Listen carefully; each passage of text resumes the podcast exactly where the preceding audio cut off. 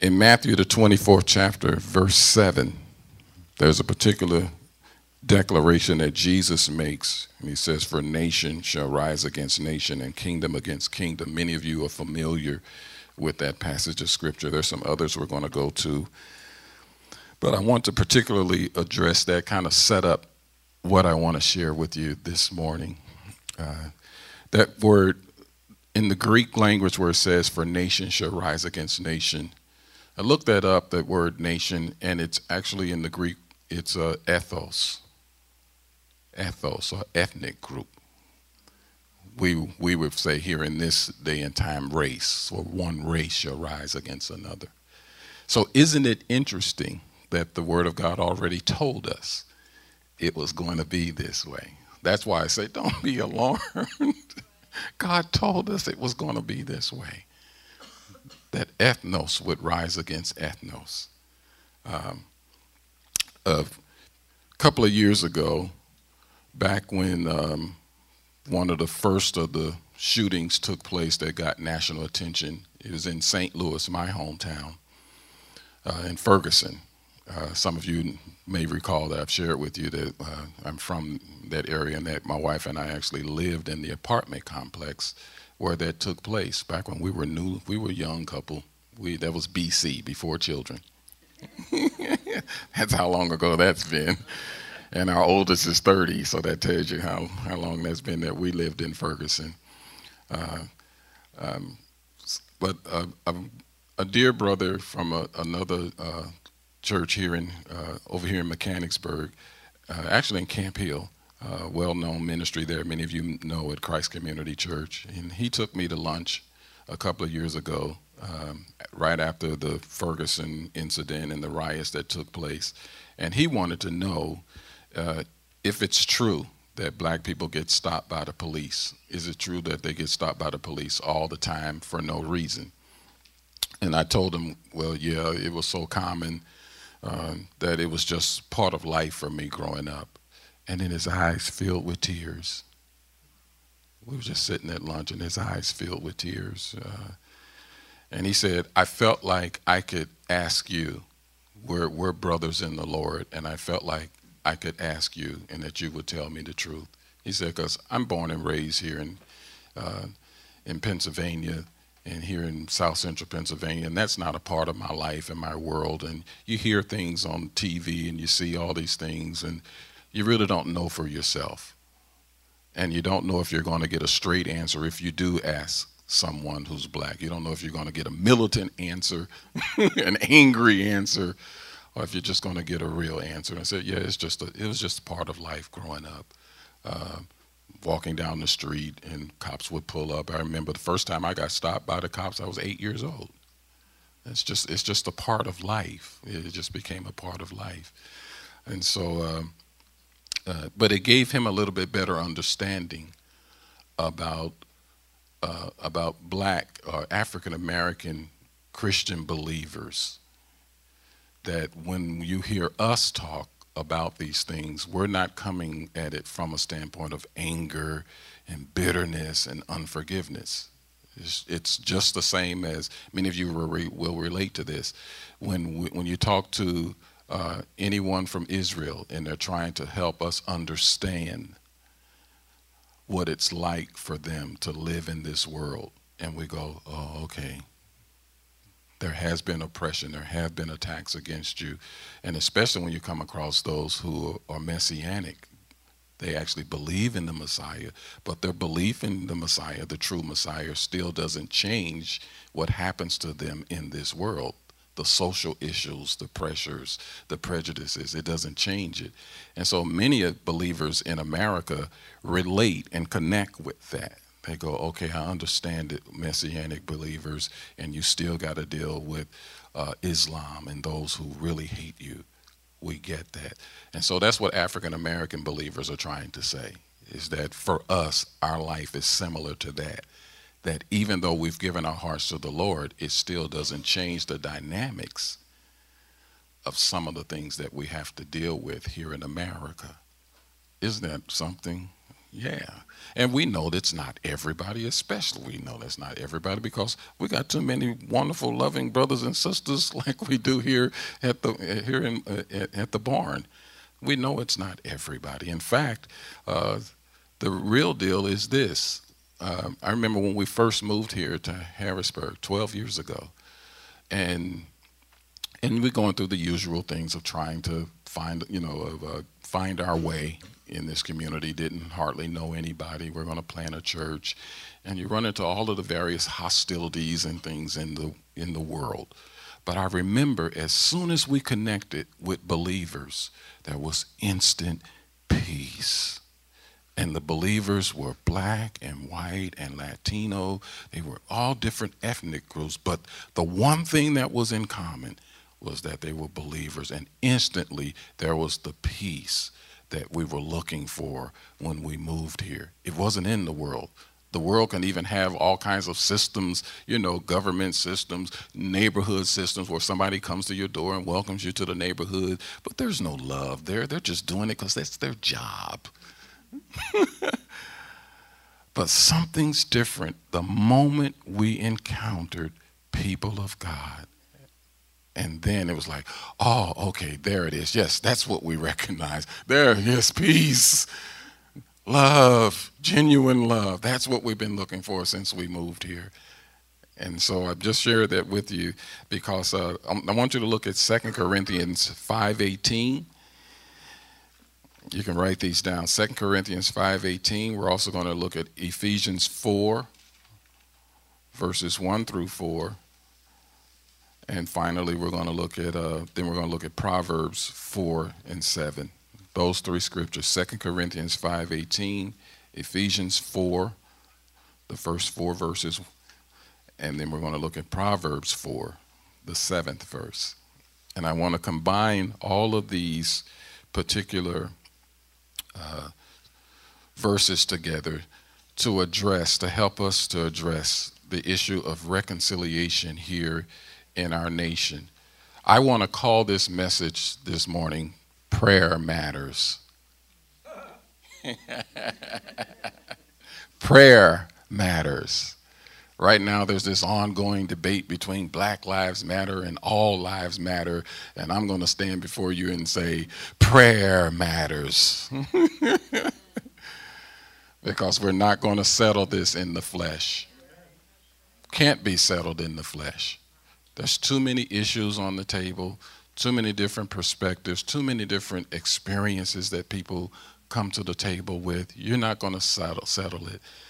There are things that policy, government policy, and laws simply cannot deal with.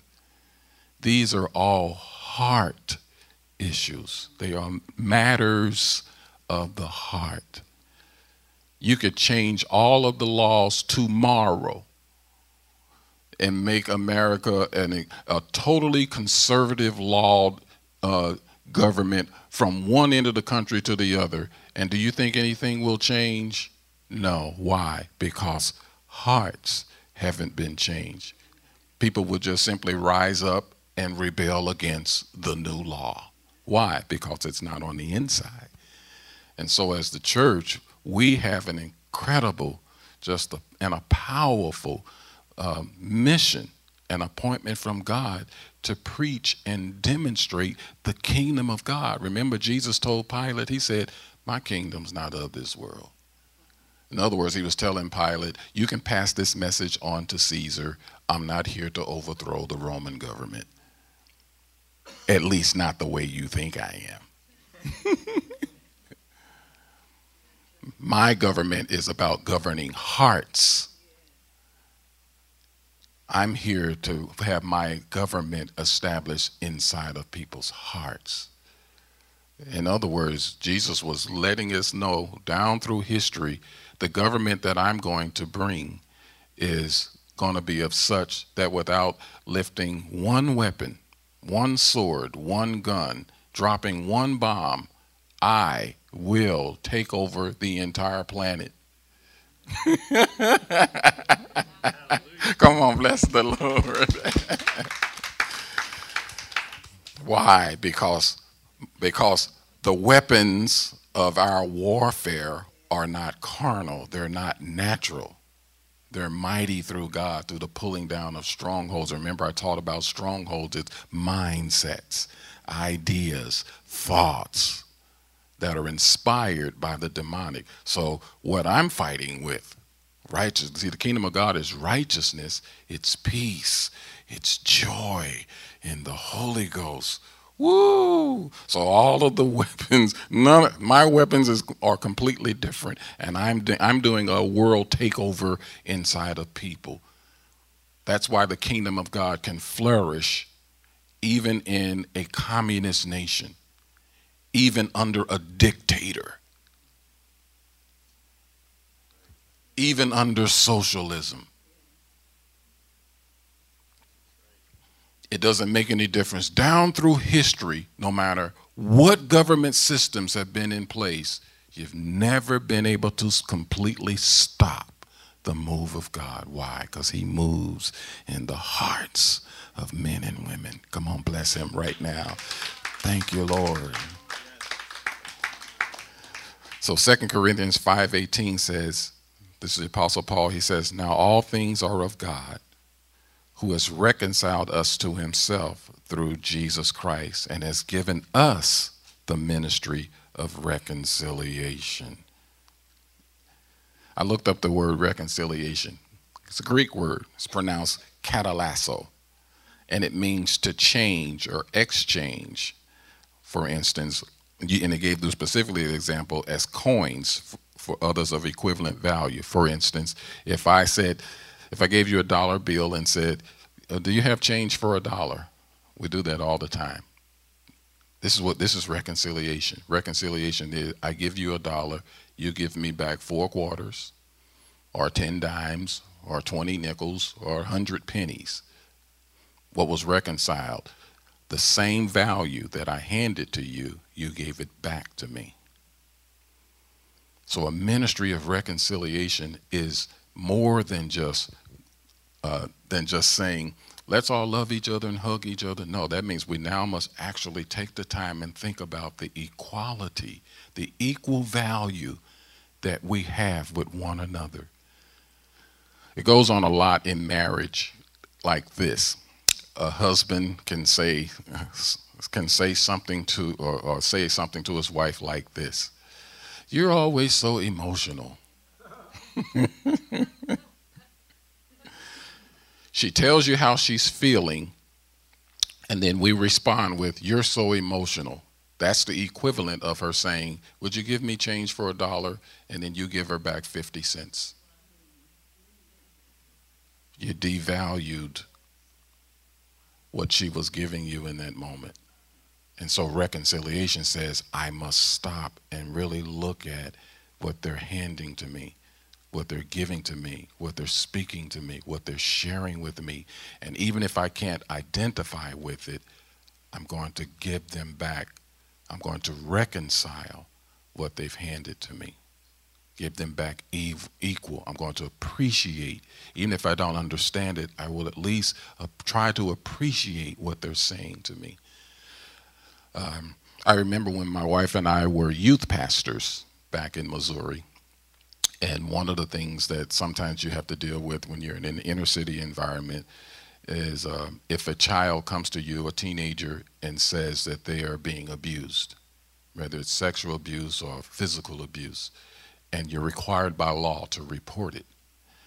And so the ministry of reconciliation for us in those situations was to not diminish what this person is telling me. Don't dismiss it. Don't, don't minimize it. This is serious. Even if it turns out that they are lying, I, I still must address this with the seriousness that this person is bringing it to me. So, one of the things that's happening here in America uh, is that people are speaking out more and more about the things that they have been going through and that they are going through. And sometimes there are, especially in the body of Christ, we have to be careful to not minimize that. That if someone says a police stopped me, they did there was something unusual with how I was treated. Or if it's a teacher or a social worker, if they're saying and you keep hearing the outcry coming out, something's going on, something's going on, then we in the body of Christ have to actually stop and go, wait a minute. For it to keep coming forth and keep coming forth, this is more than just somebody crying wolf. This is more than just someone who has a vendetta. Something's going on. Remember the old phrase, if there's smoke? and there's smoke coming up out of America's inner cities, which means somewhere there's a fire. Now, I'm going to talk with you a little bit later to, to bring a little bit more explanation as to what's going on. I don't, I don't think it's a coincidence that the Sunday after all of this breaks out, that Carol and I were scheduled to be here. I don't think that's a coincidence.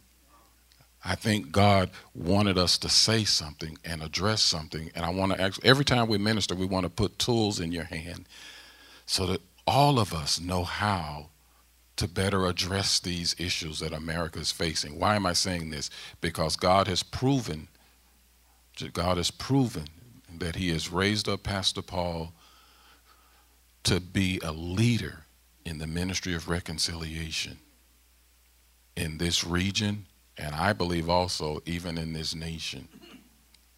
A leader, and he wants all of us to be prepared for those who will come with their questions and with their hurt, and yeah, even with their prejudices, because they've been told all white people hate black people, all white people hate brown people, all white people are the same.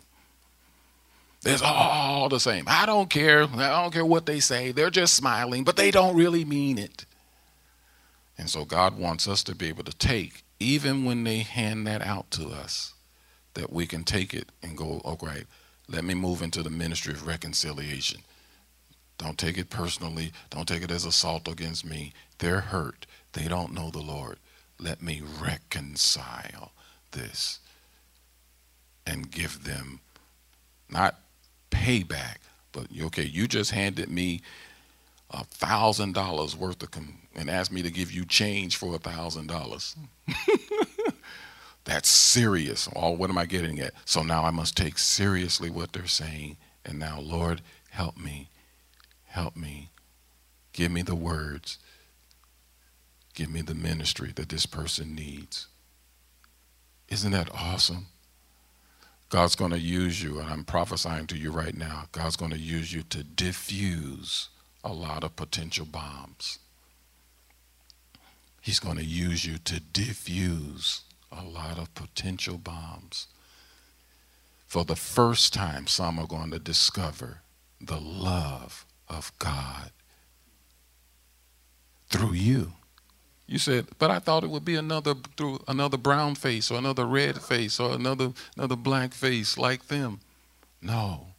He'll use someone completely different. I know that's what's happened in my life. Somebody who didn't look like me, didn't talk like me, didn't know anything about my background or culture, but God used them to touch me. Wow. Come on, right now, say, Yes, Lord, use me. Use me, Lord. Ephesians 4 1 through 4 says, I therefore, this is Paul writing, Ephesians 4, right at the first verse, I therefore, the prisoner of the Lord, beseech you to walk worthy of the calling with which you were called. With, here's how to walk it out with all lowliness and gentleness, with long suffering. And I love this phrase bearing with one another in love. Wow. So now think about what we just said about the ministry of reconciliation. Paul was always really consistent, no matter when he's talking to the Corinthians or the Ephesians, the Colossians, you will see many times the same themes running through his writings. And so I want to connect that where he says, We've been given a ministry of reconciliation. Now he's telling the Ephesians to walk worthy of the calling which you were called to walk worthy of this ministry of reconciliation. And here's how to do it with lowliness or humility and gentleness, with long suffering, which means with some people, it may take a while before they get it. And then he says, bearing with one another in love. Now, of course, he was writing to believers in Ephesus, and I'm kind of taking a little bit of liberty by giving some strategy, some biblical principle of how to deal with brothers and sisters in the body of Christ who are still struggling with the issues of different ethnic backgrounds. I'm not even talking about the world right now. Do you know that even within the body, there are many believers that are really struggling with this issue? Every time polls are taken uh, and surveys are taken, you will not only discover that the world is divided over this issue, but even the church and its division is is on racial lines. I looked at a survey that was taken by George Barna. Some of you are familiar with Barna, um, and he talked. He asked the question if uh, about police brutality, uh, how it's perceived, um, and he asked it in the church, and he discovered that the majority, the majority of of uh, black people in the church see policing as a problem. And the majority of white don't see it as policing as a problem.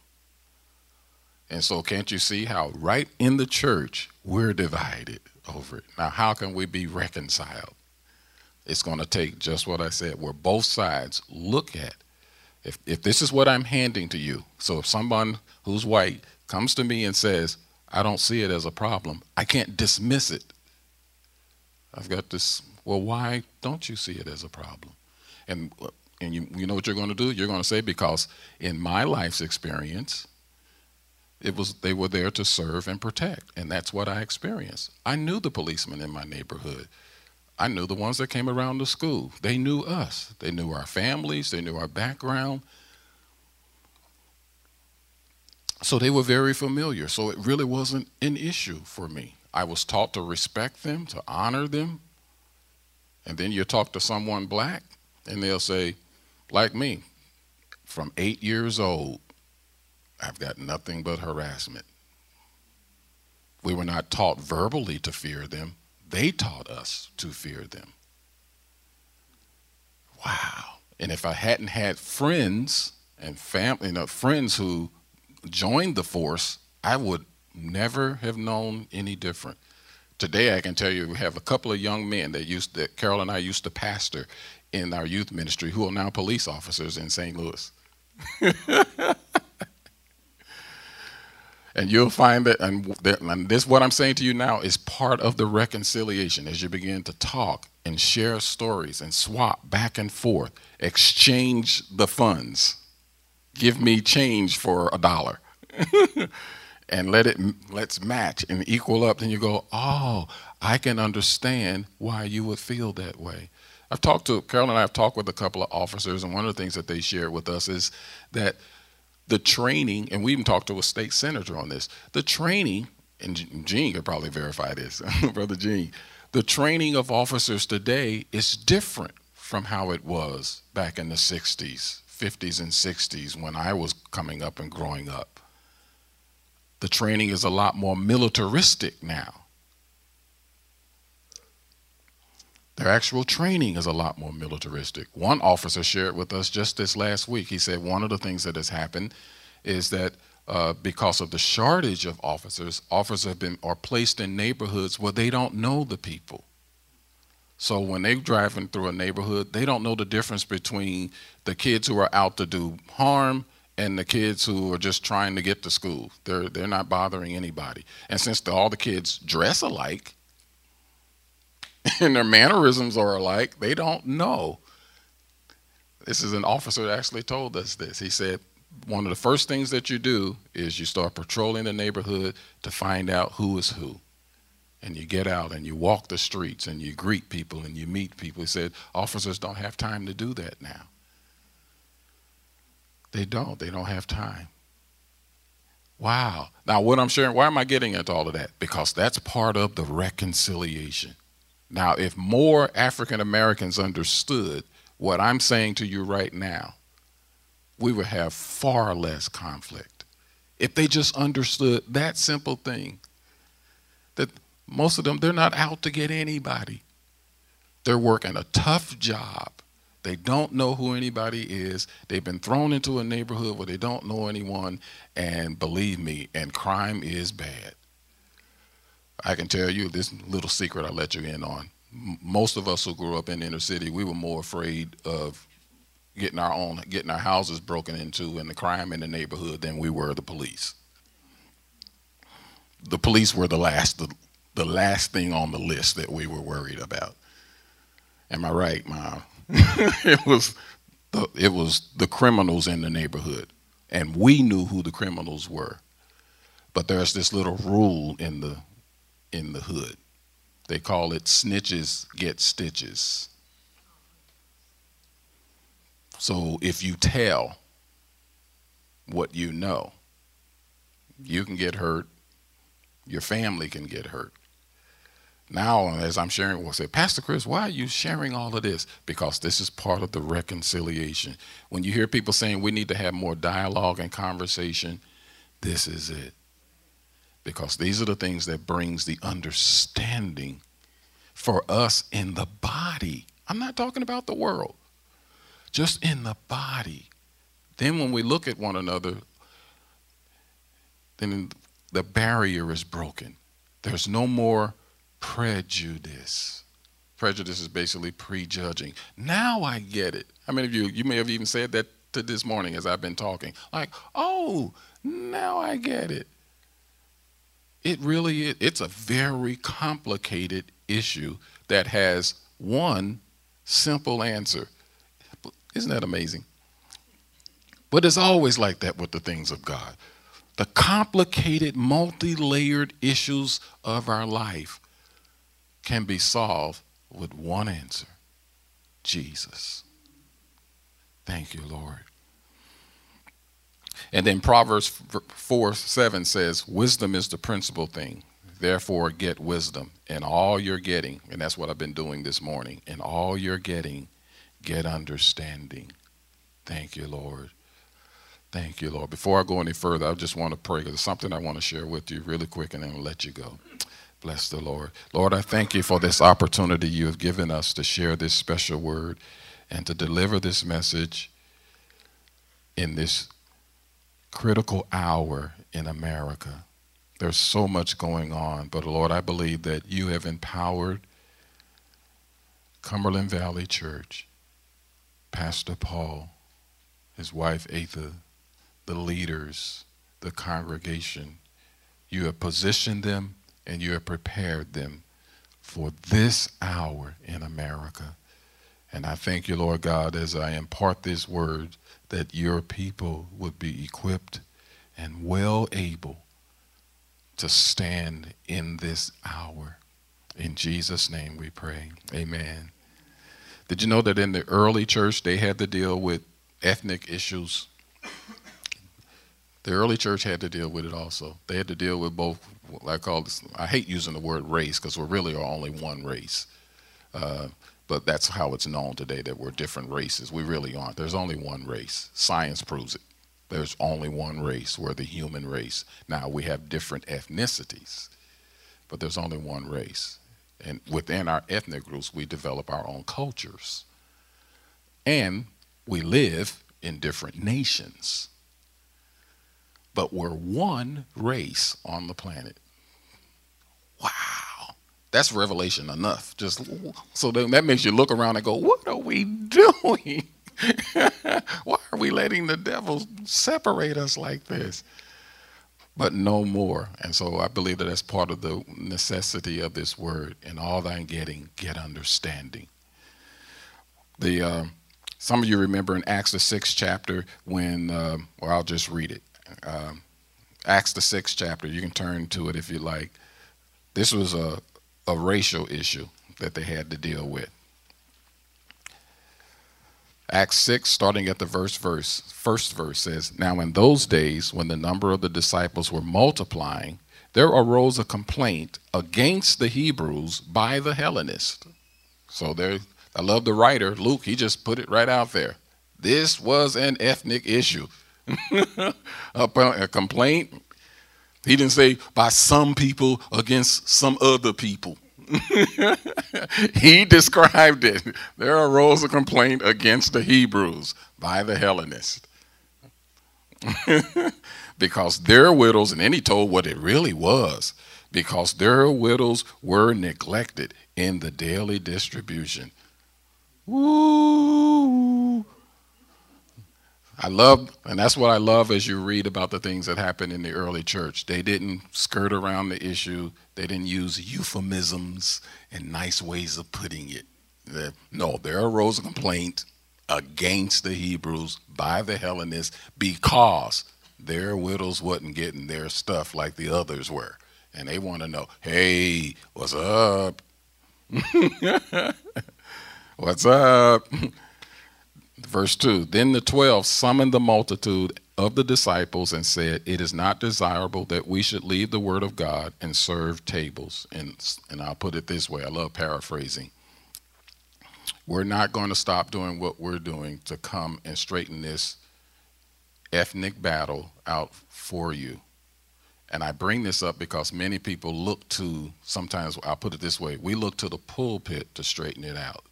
We want the pastors and the leaders to say something about it. And these brothers said, no, we're not going to step away from what we've been called to do to address this ethnic issue that's happening right now. Now, many people may feel like, isn't that irresponsible of the apostles to do that? No. This is tremendous wisdom, and it's what must take place in this hour. Listen to what he said.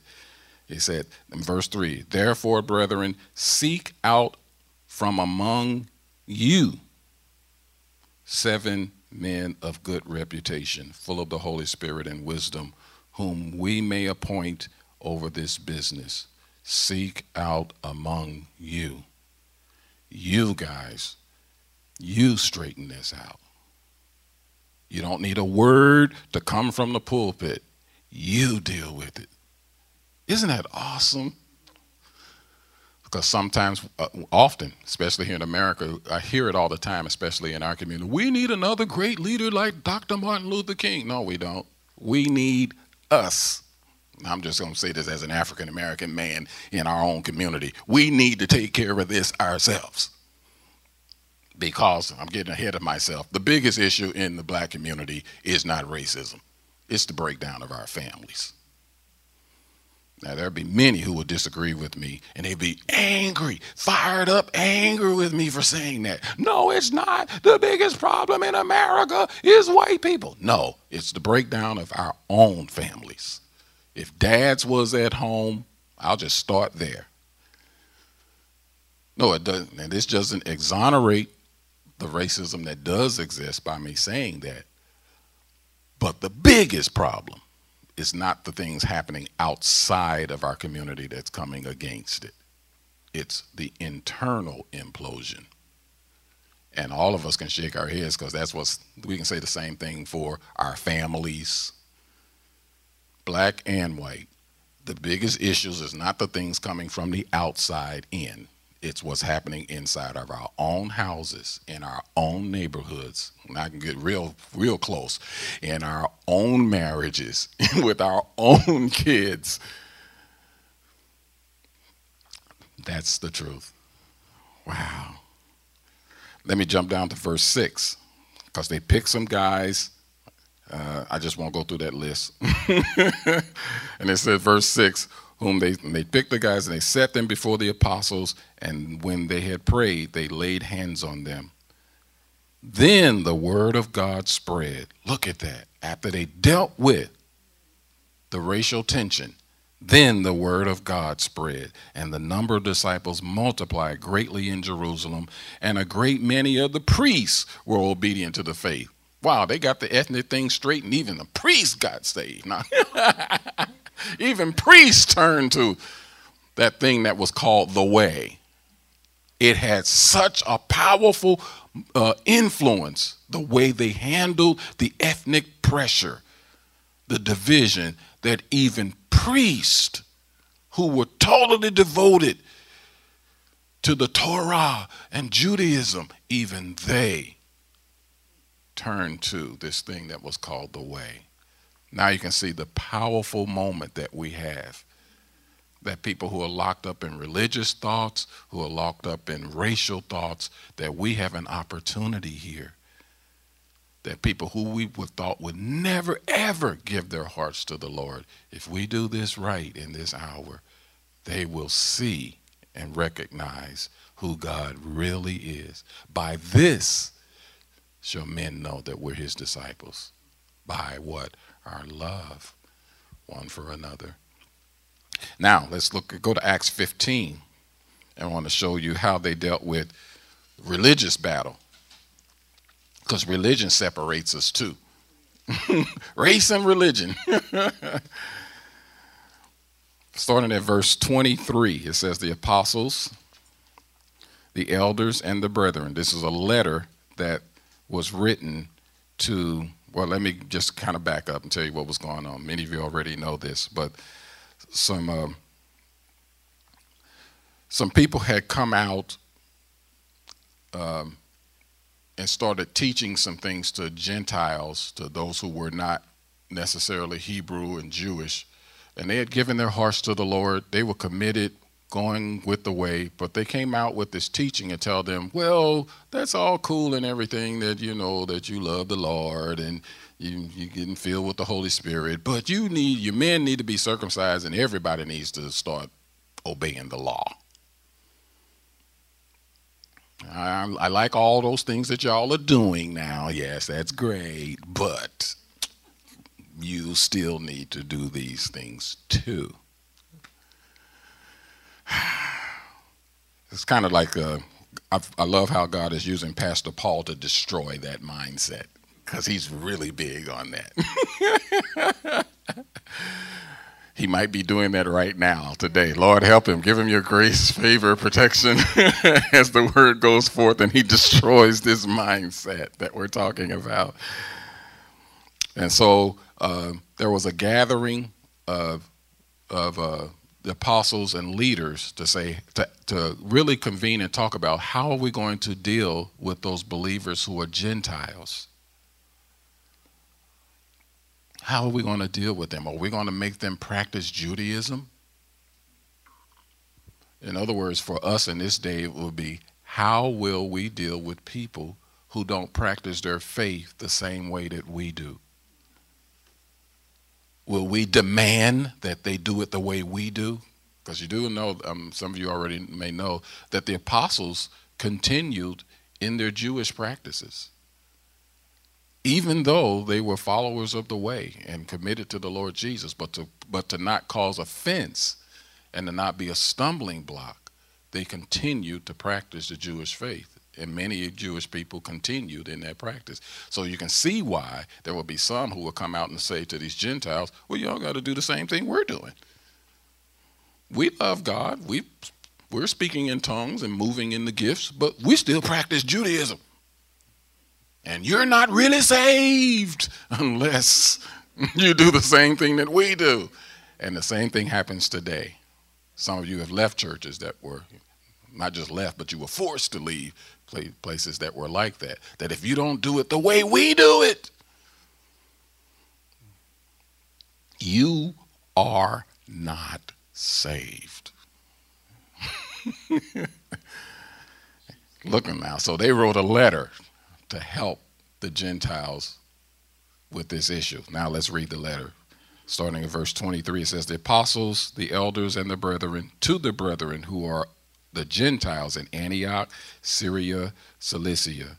Greetings, since we have heard that some who went out from us have troubled you with words, unsettling your souls, saying, You must be circumcised and keep the law.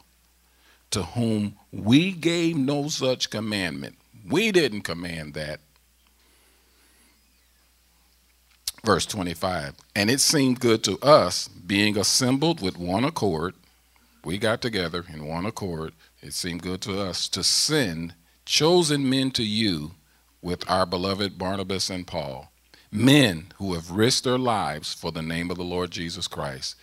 We have therefore sent Judas and Silas, who will also report the same things by word of mouth. What we're writing to you, these guys are going to say the same thing. And here's what our, here's the bottom line. For it seemed good to the Holy Spirit and to us to lay upon you no greater burden than these necessary things. And here is what I mean about the ministry of reconciliation. You see it right here in that statement. We're not going to lay upon you no greater burden than these necessary things. So when we come across people that they don't necessarily practice their faith the same way that we do, here is how the apostles responded in the beginning. Uh, we're not going to make them do it the way we do. I'm not going to lay anything else on you except for what's necessary. And here are the necessary things, at least for their era, in their culture, in their time. He says uh, that you abstain from things offered to idols. Paul went into a real long explanation as to why he felt like they shouldn't eat anything offered to idols. One of the main things was that so that you wouldn't cause an offense. If an unbeliever or even another brother sees you doing that, you you confuse them. I know that you know it's not really an idol. It's, it's you know it's I mean it's not really a god. It's you know but you're going to confuse them and you could even cause offense. You can cause somebody to stumble. So that's why they was they stayed consistent with that and said you know don't abstain from things offered to idols. Then he said and abstain from blood eating eating meat with the blood still in it and from things strangled and from sexual immorality. Now he says now here's the final word. If you keep yourselves from these you will do you will do well. Farewell End of story. That's it. Can we all just agree on these things? That you're not going to do anything that's going to cause hurt to others, hurting yourself in these particular ways. We're not laying any of the 613 rules of the law on you. 613. I'm not putting any of that on you. We're not going to make you come offer the sacrifices. We're not going to make you come and put in the money in the offering uh, chest that sit out at the temple. You don't have to do any of that. In fact, you see later on in 1 Corinthians, Paul tells them just give according to what God put in your heart. We're not putting on you all the stuff that we got to do. Isn't that amazing? Wow. And I'll stop there. I want my wife to hand you uh, those handouts, and I want to this. I just want to put this in your hand as a tool to help you. I call this prayer life matters. There are matters of prayer that I want you to just guys to just to consider as you're praying for our nation, as you're praying for our world. And I put this chart on here just as a matter of maybe just to bring some more of the ministry of reconciliation, understanding, uh, and exchange.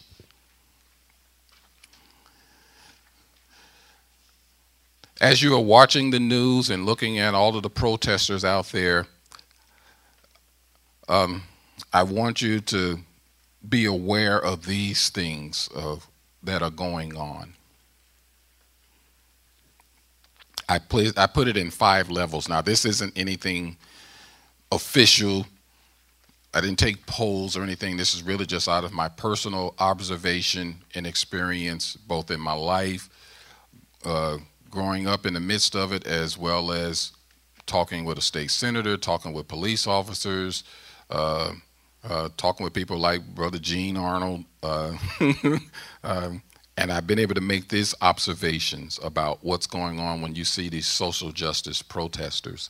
I put them, I categorize the people involved in these protests at five levels.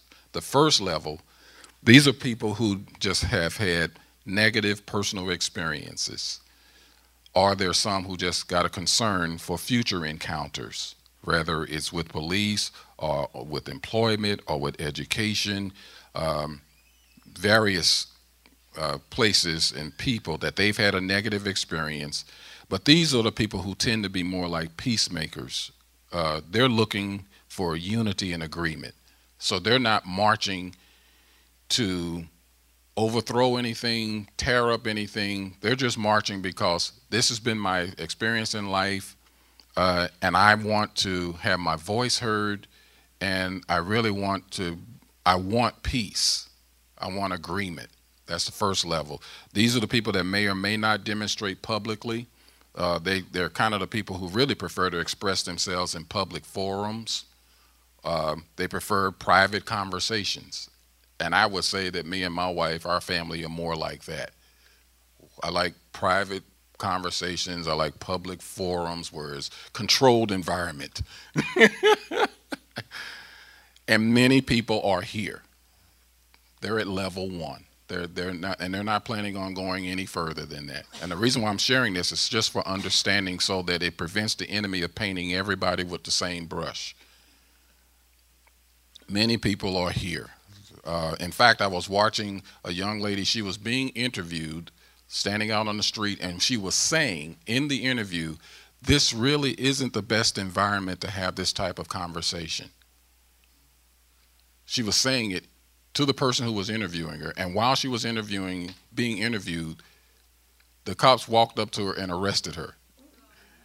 And she was out there to try to explain why we don't need to do it this way.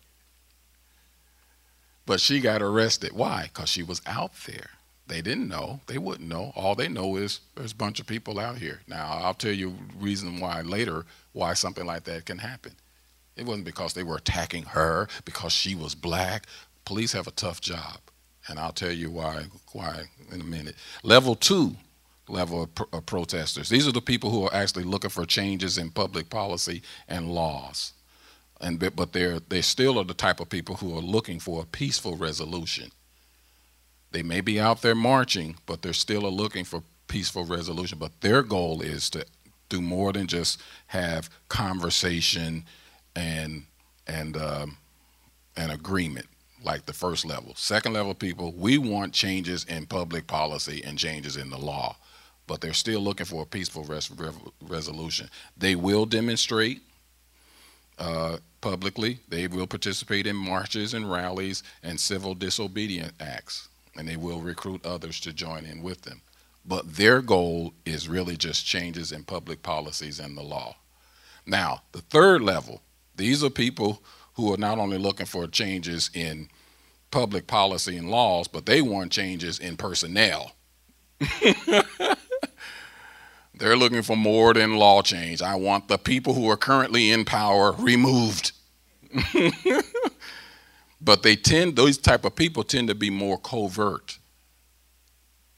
They're the ones who are actually operating behind the scenes. They are lobbying legislators. So they're not on the streets. They go to the Capitol and they're lobbying legislators. They're the ones who are promoting boycotts. Again, see, that's not confronted. Boycott says don't go to such and such a place, not show up. Don't show up. So their way is not confrontational with the public. Theirs is to launch movements where we take money away from business, like the way the gay community said, let's boycott such and such a company and because they don't believe what we believe. So there are some gay activists, they're not going to be on the streets marching, they're lobbying legislators and they're calling for boycotts and they're calling for people to be fired. But they'll never be out on the street. You'll never see their faces. It's interesting. I'm sharing you all the different levels. And same thing when it comes to racial issues. There are many um, African American leaders, they are not going to show their faces. In fact, the most powerful ones you will never see and this is kind of a side note, Al Sharpton, Jesse Jackson do not have the power that it seems like they do. I can tell you that because we see their faces too much. The ones who have power, they don't show their faces. Am I right, Gene? the ones who have power, that you'll never see them. Yep. The ones who you got to see them all the time, it's because they're fighting, they're still fighting for influence and power. They're trying to maintain something that they once had 30 years ago, 40 years ago. It's not like that anymore. In fact, when Jesse Jackson came to St. Louis after the Ferguson riots, the 20 and 30 year old kids, the massive crowd, they told, go home, go home, go home, go home. We don't need you. We don't. Yeah. then the fourth level, these are people who are looking for not just change in public policy, not just change in leadership, but they're looking for a new government structure. Yeah. They're looking to move in to bring forth their socialist agenda along with the global agenda. I know Pastor Joe Green has come and talked with you a couple of times about the globalist. And they, these are the people who, uh, um, they tend to, they'll show up as something like a Black Lives Matter protest, but they're there with other agendas like gay marriage, pro choice, women's rights, gun control, all other kinds of stuff. And they mix in with the crowd. And so you can start off with someone who's a level one. I on level, let me say start level two. I'm just here to get my voice heard, and I'm looking for a peaceful resolution. But you turn around and you look, and there's all these other militant groups in the crowd, and you're like, where did all these people come from? That wasn't why we're we joined together again, from personal experience, St. Louis, and I shared this with Gene, uh, how relatives and young people that we used to pastor called us here and said that Pastor Chris, there's busloads of people coming into St. Louis. We don't know who these people are. We don't know why they're here. And they were the ones making the trouble. Yeah a lot of the arrests that took place in Ferguson, the majority of the people that were arrested were not even from St. Louis. They were brought in. They were people like this. They've got another agenda. Um, so they're often, let me read the side note, uh, these are the people that are organizing events and activities within agendas to create situations of chaos. They infiltrate legitimate peaceful protests to undermine efforts. They create narratives and visual messages that underscore their true agenda, and they're actively pushing for a new government order. That's what's going on. Wow.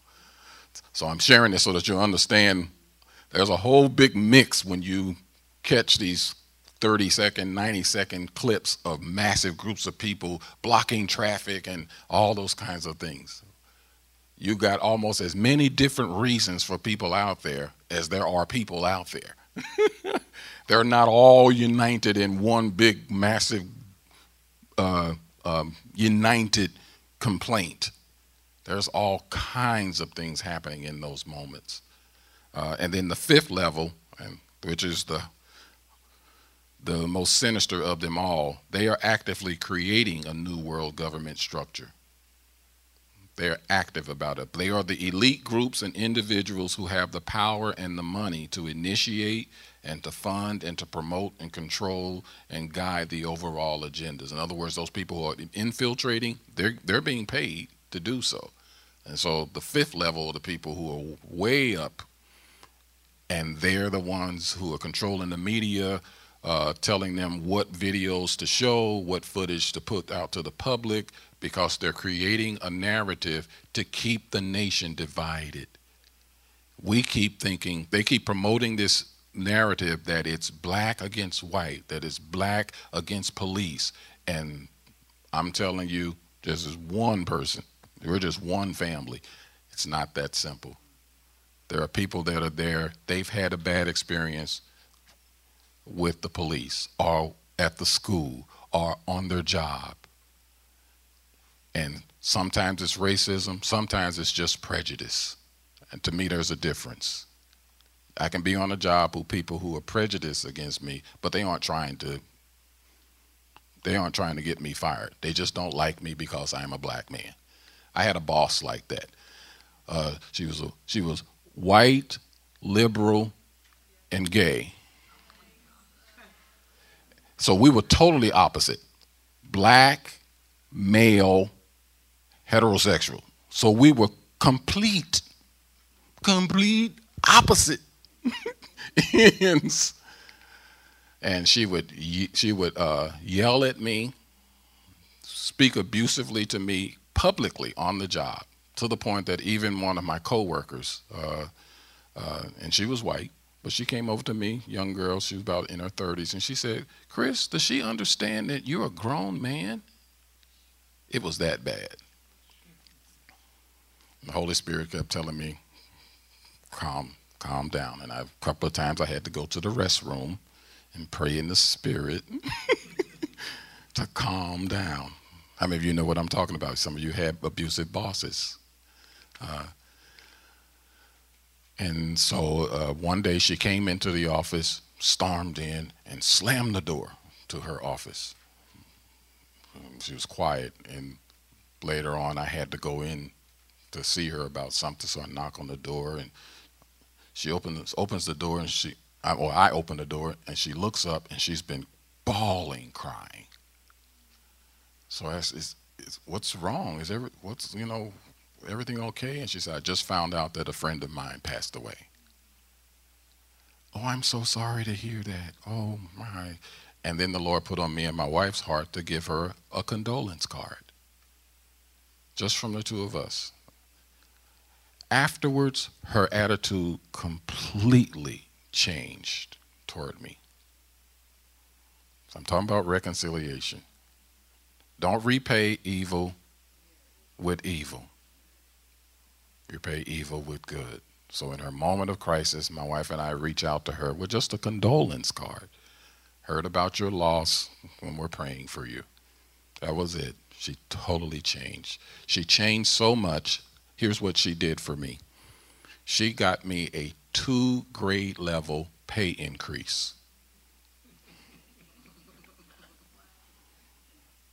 Now, many of you, if you've ever worked in state government, you know you can work for years before you get a one grade level increase. She got me a two grade level pay increase. And shortly afterwards, uh, this was under uh, Rendell, during the time Rendell was the governor he put a pay freeze on because the economy started bottoming out and everything, and then we had a pay freeze. And so for what what three four years we the many of you may not have known that, but state employees had their pay free frozen, couldn't get any increases. But God had already put me ahead of the game by having us reach out to someone who was absolutely prejudiced against me on several levels black, heterosexual, and a man, and a Christian. All of it. so I'm talking out of experience when I say God can help us to get past whatever is the issue in someone's heart. This is how we can be led into a ministry of reconciliation. And I wanted to at least put this tool in your hand so that as you're hearing about what's going on and seeing what's going on, that now you're equipped. You say, Oh, I may not know exactly what's happening with what the news is telling me, but now I understand better. There's the people are operating on so many different levels. There are mothers who are out there marching because they're just afraid for their kids. That's all. They're not trying to overthrow the government. They don't know anything about the socialist globalist movement. they aren't shooting at any cops. They're just worried about their kids. That's all. But then there are those who are in that crowd who don't care anything about that mother or her kids. They're trying to advance an agenda and they don't care if they cause a riot and these kids get hurt or killed because what they'll do is take the footage from that incident, which they created by antagonizing the crowd, and they'll put that footage on television and say, here's the reason why we need to hate this group and hate that group, when they are the ones who actually manipulated the situation and made this happen in the first place. That's how deep it is, y'all. And Gene can tell you much more than me. I look forward to the day when we can have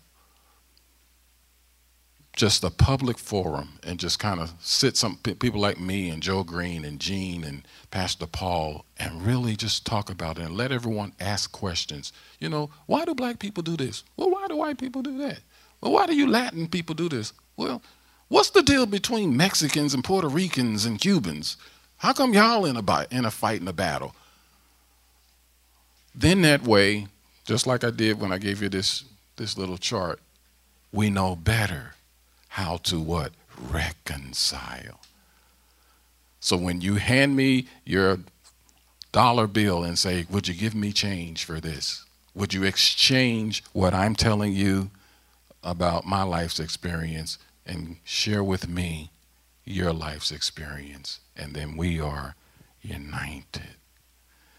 Bless the Lord. So I want you to pray about these things, and I'm just going to uh, I'll, I, I won't go as far as I had intended, but I want to pray about these 10 things. We want to play, pray that the, about the biggest issue in urban America is the breakdown of the family, fatherlessness. Number two, America is aborting babies at a rate of 3,000 per day. That's a matter of prayer. America has approved and sanctioned perversion in defiance of God and His Word. Number four, the church must walk in ethnic unity, but not at the expense, expense of silence. And that's why I brought up all of this. We can't just say, I forgive you, I forgive you, everything's okay, it's cool. No, let's talk about it. Let's reconcile. Let's compare notes. Number five, the church must become leaders in supporting reconciliation and family healing efforts in urban community. I love you guys because you've been doing that for us. As uh, you guys have been financially supporting us in the ministry so that we can bring this level of reconciliation and healing to those we are serving in Harrisburg. I want to just say thank you once again. I love you guys so. We love you so much. Um, number six, pray for God to expose corruption in the protest movements, law enforcement, legislators, corruption, yeah, even in churches, educators. Pastor Paul, I always think of Pastor Paul when I think of corruption in the church, educators, businesses, and all other forms of leadership and authority in our neighborhoods, communities, and cities. We need to pray for repentance and humility to become the new normal amongst God's people. We need to pray for revival to break out in the urban community amongst all people groups. Yeah, that's my prayer because we're in there. It's not the exclusion of those of you who live out here, but that's where we are. And I want to see revival among black and white and Latino and Asian and the Native Americans that are here, the First Nation. I want to see revival in the city. I want to, number nine, pray that the evil agenda of Satan would be destroyed in this nation. Yes, Lord. And finally, pray that God's kingdom would come and his will would be done on earth as it is in heaven.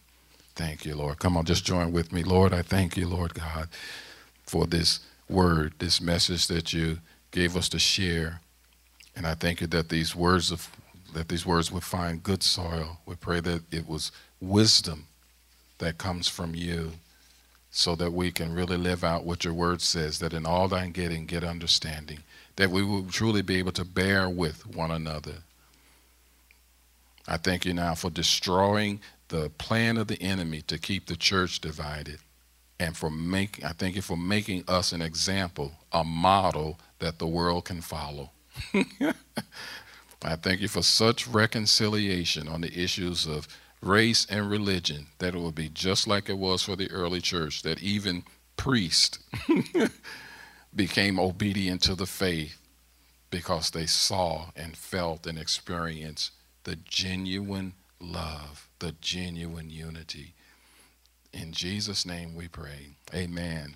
Amen. God bless you guys. Come on, give the Lord a hand. Give him praise. Thank you, Lord.